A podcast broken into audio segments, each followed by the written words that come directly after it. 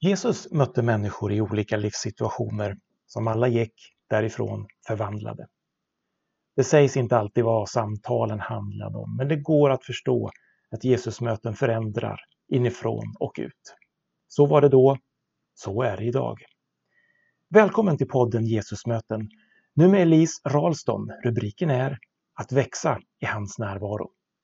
Medan de var på väg kom Jesus in i en by, och en kvinna som hette Marta tog emot honom i sitt hem. Hon hade en syster, Maria, som satte sig vid Herrens fötter och lyssnade till hans ord. Marta däremot var upptagen med alla förberedelser, och hon kom fram och sa: Herre, bryr dig inte om att min syster har lämnat mig att sköta allting själv. Säg nu till henne att hon hjälper mig. Herren svarade henne: Marta, Marta, du bekymrar dig och oroar dig för så mycket. Men bara ett är nödvändigt. Maria har valt den goda delen, och den ska inte tas ifrån henne. Det här läser jag ifrån Lukas evangeliet kapitel tio, vers trettioåtta till fyrtiotvå.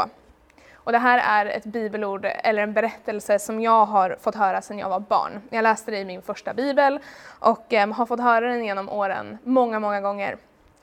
Jag har alltid fått höra hur Marta här gjorde fel. Eh, har alltid fått höra att jag ska lära mig från Maria att välja det goda, att sitta vid Jesu fötter. Och det stämmer absolut. Alla rubriker på Pinterest om Marta och Maria lyder ungefär: hur kan du bli mindre som Marta och mer som Maria? Och jag beundrar Maria, det gör jag verkligen. Och jag önskar att jag var mer lik henne på många sätt. Men jag relaterade aldrig till henne. Under min ungdom var jag inte den som var kvar sist på alla bönemöten. Jag var inte den som kunde läsa Bibeln i flera timmar utan att bli distraherad. Jag var inte den som, som kunde be utan att tappa fokus i flera, flera timmar, som många av mina vänner var. Så jag har alltid haft svårt att relatera till Maria. Jag älskar Jesus, jag älskar lovsång, jag älskar Bibeln. Men eh, jag relaterade aldrig till den här kvinnan som bara kunde slå sig till ro vid hans fötter. Jag var inte den som kunde sitta i stillhet och be i flera timmar. Jag är fortfarande inte den kvinnan de flesta dagar. Men eh, jag var den som bar bänkar till tre på nätterna när vi hade konferenser. Och jag var den som var först på plats på fredag och sist att gå hem. Så när jag läste om den här texten för ett par år sedan så hittade jag plötsligt mig själv i det här bibelordet. Jag såg mig själv mycket i Marta. Marta som leder sitt hushåll, som välkomnar Jesus och hans lärjungar in i sitt hem. Hon agerar värd åt sina gäster och hon arbetar hårt för att de ska ha det bra. Och inte minst så såg jag min Guds relation i Martas relation med Jesus. Både saker som jag kände igen, men också saker som jag kände att jag behöver växa in i.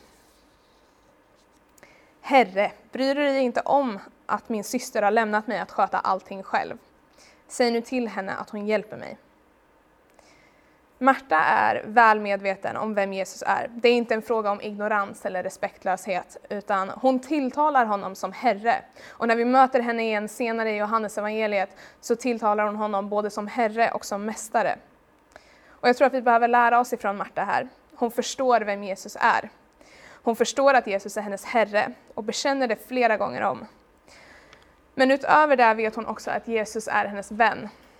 Hon tilltalar honom med brutal ärlighet när någonting skaver i henne på ett sätt som jag inte alls är säker på om jag hade vågat. Jag känner många människor som gärna konfronterar sina vänner och är ärlig med dem, men som drar sig lite för att vara så ärliga med sina chefer eller överordnade. Och jag känner även människor som hellre konfronterar sin chef än sina vänner, och personligen är jag mycket mer av en sån människa. Men jag tror inte att vi är supermånga som vågar göra både och på det sätt som Marta gör här. För i det här utbytet är Marta orädd. Hon är ärlig och absolut, hon är lite oartig. Men hon identifierar någonting i sin situation som hon ser som orättvist, som fel. Någonting som påverkar henne. Och hennes första instinkt här är att gå till Jesus med det. Hon går inte till sin bror för att klaga och säga: kan du fatta att Jesus låter Maria bara sitta där medan jag diskar? Hon går till Jesus. Sanningen är att min första reaktion är inte alltid att gå till Jesus med det som skaver i mig. Det som tynger mig och det som stör mig. Inte minst har det hänt att jag har varit eh, arg och besviken på Jesus i perioder, och även då är min första reaktion oftast inte att gå till honom med det. Saker som varför får aldrig jag några av de här lägenheterna som jag söker hela tiden? Eller det där jobbet? Varför får jag inte bönesvar när jag ber? Varför mår inte den där ungdomen bättre? Varför blir inte folk helade? Det händer oftare än jag vill erkänna att jag går till mina vänner och till mina förebilder, mentorer, innan jag vänder mig till Jesus med problem. Och där är Marta en förebild för mig. Jag tror att Jesus önskar att vi alla gick till honom med våra bekymmer först och inte efter att vi redan har ventilerat det med människorna runt omkring oss. Herren svarade henne: Marta, Marta, du bekymrar dig och oroar dig för så mycket, men bara ett är nödvändigt. Trots sitt mod och sin ärlighet så har Marta fel i den här situationen. Jesus tillrättavisar henne. Jag var ett sånt där barn som grät så fort en vuxen förutom mina föräldrar sa till mig. Det är en reaktion som har suttit i ryggraden hela min uppväxt. Långt, långt upp i tonåren så började jag så här panikgråta så fort någon skällde lite på mig eller sa till mig. Varje gång en vuxen talade allvarsamt med mig så började jag gråta omedelbart. Utvecklingssamtal var en utmaning under min uppväxt. Så pass regelbundet hände det här att när jag började teama för ett och ett halvt år, två år sedan nu, så fick jag, tjugotre år gammal, sätta mig ner med min, med min mentor Samuel Levinson, och jag fick säga till honom att bara så du vet så börjar jag gråta när jag pratar allvar med vuxna, och jag kommer göra det när vi samtalar också. Strunta i mig bara, så kommer jag att samla mig så småningom. Jag hade nog börjat gråta på studs om Jesus hade varit så här rak med mig som han var med, mot Marta. Det är nog tur för mig och för sådana som mig att Jesus oftast inte är så här tydlig med oss nu för tiden när vi har fel eller när vi trampar snett. Marta gör som så många av Jesu vänner under den här tiden gör. Hon gör fel. Precis som han tillrättavisar sina lärjungar när de håller barnen ifrån honom, tillrättavisar han nu Marta. Men han skäller inte på henne. Han blir inte arg på henne. Han nedvärderar inte hennes upplevelse av situationen. Det Jesus gör här, det är att rikta om Martas fokus. Marta upplever orättvisa. Hon är stressad och orolig, och hon känner press över att ha bjudit in människor i hennes hem. Det här är någonting som jag tror att de flesta av oss har varit med om. Mina föräldrar är fantastiska. Men när jag, när jag var liten så kände jag inte igen dem halvtimmen innan vi fick besök hemma. Helst så skulle det se ut som att ingen bodde hemma hos oss när vi skulle ha besökare. Och eh, jag tror att den här panikstädstressen är någonting som folk kan relatera till och känna igen sig i. Så jag skulle vilja påstå att stressen i den här situationen som Marta upplever är rimlig. Det är inte en irrationell oro hon känner. Det är eh, någonting som jag tror att de flesta av oss kan relatera till.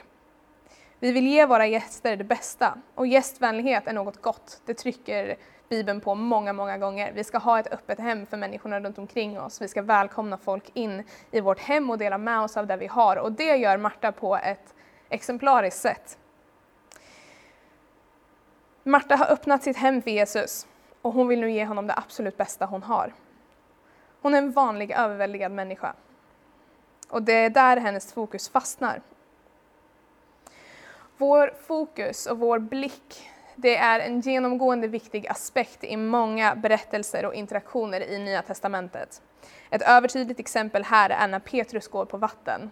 Så länge han har blicken fokuserad på Jesus så kan han gå på vågorna. Men så fort turbulensen runt omkring och rädslan kring omständigheterna stjäl hans fokus, så sjunker han. Jesus hjälper honom upp och hjälper honom att hitta fokus igen. Han är den fasta punkten i stormen. Så när Marta konfronterar honom och visar honom sin stress, gör han för henne som han gjorde för Petrus. Med kärlek så hjälper han henne att hitta fokus. Där Martas blick var fäst på orättvisa och på jämförelsen med sin syster, hjälper Jesus henne att fokusera på sanningen. Marta var fokuserad på nuet, på situationen. Men när vi backar och ser oss omkring, ser vi ett evighetsperspektiv av, det som, av att det som består är relationen med Jesus och, and, och att andra människor ska få möta honom. Vi möter Marta igen i Johannes evangeliet. Hennes bror Lazarus är plötsligt sjuk och systrarna skickar bud till Jesus för att berätta för honom att deras vän Lazarus är mycket sjuk. Och efter ett par dagar så reser Jesus till byn där de bor och han finner att Lazarus redan har dött. När Jesus kom fram fann han att Lazarus redan hade legat fyra dagar i graven. Betania låg nära Jerusalem, ungefär tre kilometer därifrån. Många judar hade kommit ut till Marta och Maria för att trösta dem i sorgen över deras bror. När Marta fick höra att Jesus hade kommit gick hon ut och mötte honom. Men Maria stannade kvar hemma. Marta sa till Jesus, Herre, om du hade varit här skulle min bror inte ha dött. Men också nu vet jag att Gud kommer att ge dig vad du än ber om. Jesus sa till henne, din bror ska uppstå. Det här läser vi i Johannes evangeliet kapitel elva, vers sjutton till tjugotre. Och det är en annan Marta vi möter här. Hon är fortfarande ärlig med Jesus, hon är fortfarande rakt på sak. Men nu när hon möter honom så gör hon det med en mildare ton och eh, med en enorm tro på vad hon vet att Jesus kan göra. Vi måste komma ihåg här att Marta aldrig har hört talas om att Jesus skulle kunna väcka någon från de döda. Men hon möter honom ändå med fullständig tro på att ett, att Jesus hade kunnat förhindra Lazarus död och två, att Gud ändå kommer ge Jesus vad han än ber om. Jag läser, Marta svarade, jag vet att han ska uppstå vid uppståndelsen på den yttersta dagen. Jesus sa, jag är uppståndelsen och livet. Den som tror på mig ska leva om han än dör och den som lever och tror på mig ska aldrig någonsin dö. Tror du detta? Hon svarade, ja Herre, jag tror att du är Messias, Guds son, han som skulle komma till världen. Johannes evangeliet kapitel elva, tjugofyra till tjugosju. När vi möter Marta här har hon vuxit. Relationen med Jesus har utmanat henne till tillväxt. Den Marta som kommer ut och möter sin vän och Herre när hennes bror har dött är en kvinna som har vuxit. Marta är Jesu vän. Det står i Johannes evangeliet kapitel elva, vers fem att Jesus älskade Marta och hennes syster och Lazarus. Och en del av anledningen till att jag älskar Marta och älskar att läsa om relationen hon hade med Jesus är för att jag tycker att deras relation verkar så äkta. De känns som riktiga vänner, inte som Guds son och en människa som han bor hos ibland. Jesus gråter över hennes brors död, fast han vet att han ska uppstå. Han och Marta talar till varandra med klarspråk och rå ärlighet. Och de älskar och respekterar varandra. Och framför allt, Marta växer i hans närhet. Hon blir en mognare, tålmodigare och ödmjukare människa av vänskapen hon har med Jesus. Och Jesus möter så många människor under sin tid på jorden. Och någonting som är genomgående för dem han möter är att de påverkas av hans närvaro och de växer i hans närhet. Och formas av, hans, av relationen med honom. Du kan säkert minnas en vän som du har haft eller har som du kände gjorde dig till en bättre människa. Och jag är övertygad om att du är den vännen för många människor. En vän som har påverkat dig positivt, gjort dig mer kärleksfull eller ödmjuk eller ärlig. Eller vad det nu än kan vara. I många fall eh, har du varit den vännen för någon annan. Vi blir som vi umgås. Jesus var en sån vän som påverkar en. Det vi ser genomgående, inte minst i relationen mellan Jesus och Marta, är att vi får växa och komma ännu närmare honom om vi låter honom påverka oss.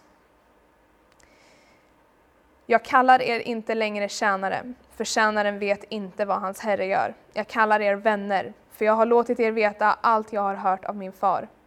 Ni har inte utvalt mig, utan jag har utvalt er och bestäm, bestämt er till att gå ut och bära frukt, och er frukt ska bestå. Då ska Fadern ge er vad ni än ber om i mitt namn. Johannes femton, vers femton till sexton. Jag vill utmana dig idag att börja se Jesus som din vän. Berätta för honom vad som tynger dig, eller vad som stör dig, eller när du är besviken eller orolig, precis som Marta gjorde. Jag vill även utmana dig att låta honom hjälpa dig. Att rikta blicken på det som är viktigt, på det här evighetsperspektivet.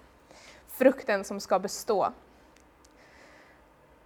Låt honom hjälpa dig att hitta tillbaka till, till friden vid hans fötter. och närheten med honom. Låt honom utmana dig och tillrättavisa dig när du har fel och när du behöver det, för du kommer växa av det. Det är konsekvensen av en relation med Jesus, och konsekvensen av närheten med honom är att vi växer som människor, som lärjungar, och vi blir mer lika honom. Det är det som händer om vi närmar oss Jesus som hans vänner och låter honom påverka oss. Vi ber. Herre, jag ber att, att du ska välsigna människorna som är med oss idag på den här gudstjänsten. Jag ber att du ska utmana oss, att du ska hjälpa oss att hitta saker i relationen mellan, mellan Jesus och Märta som, som vi kan få växa av.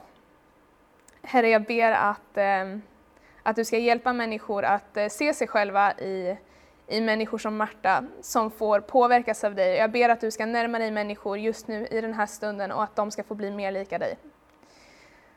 I Jesu namn. Amen. Du har lyssnat till en predikan av Elise Ralston från Pingstkyrkan i Örebro. I nästa avsnitt, Andens folk med Edvard Sjöllefalk.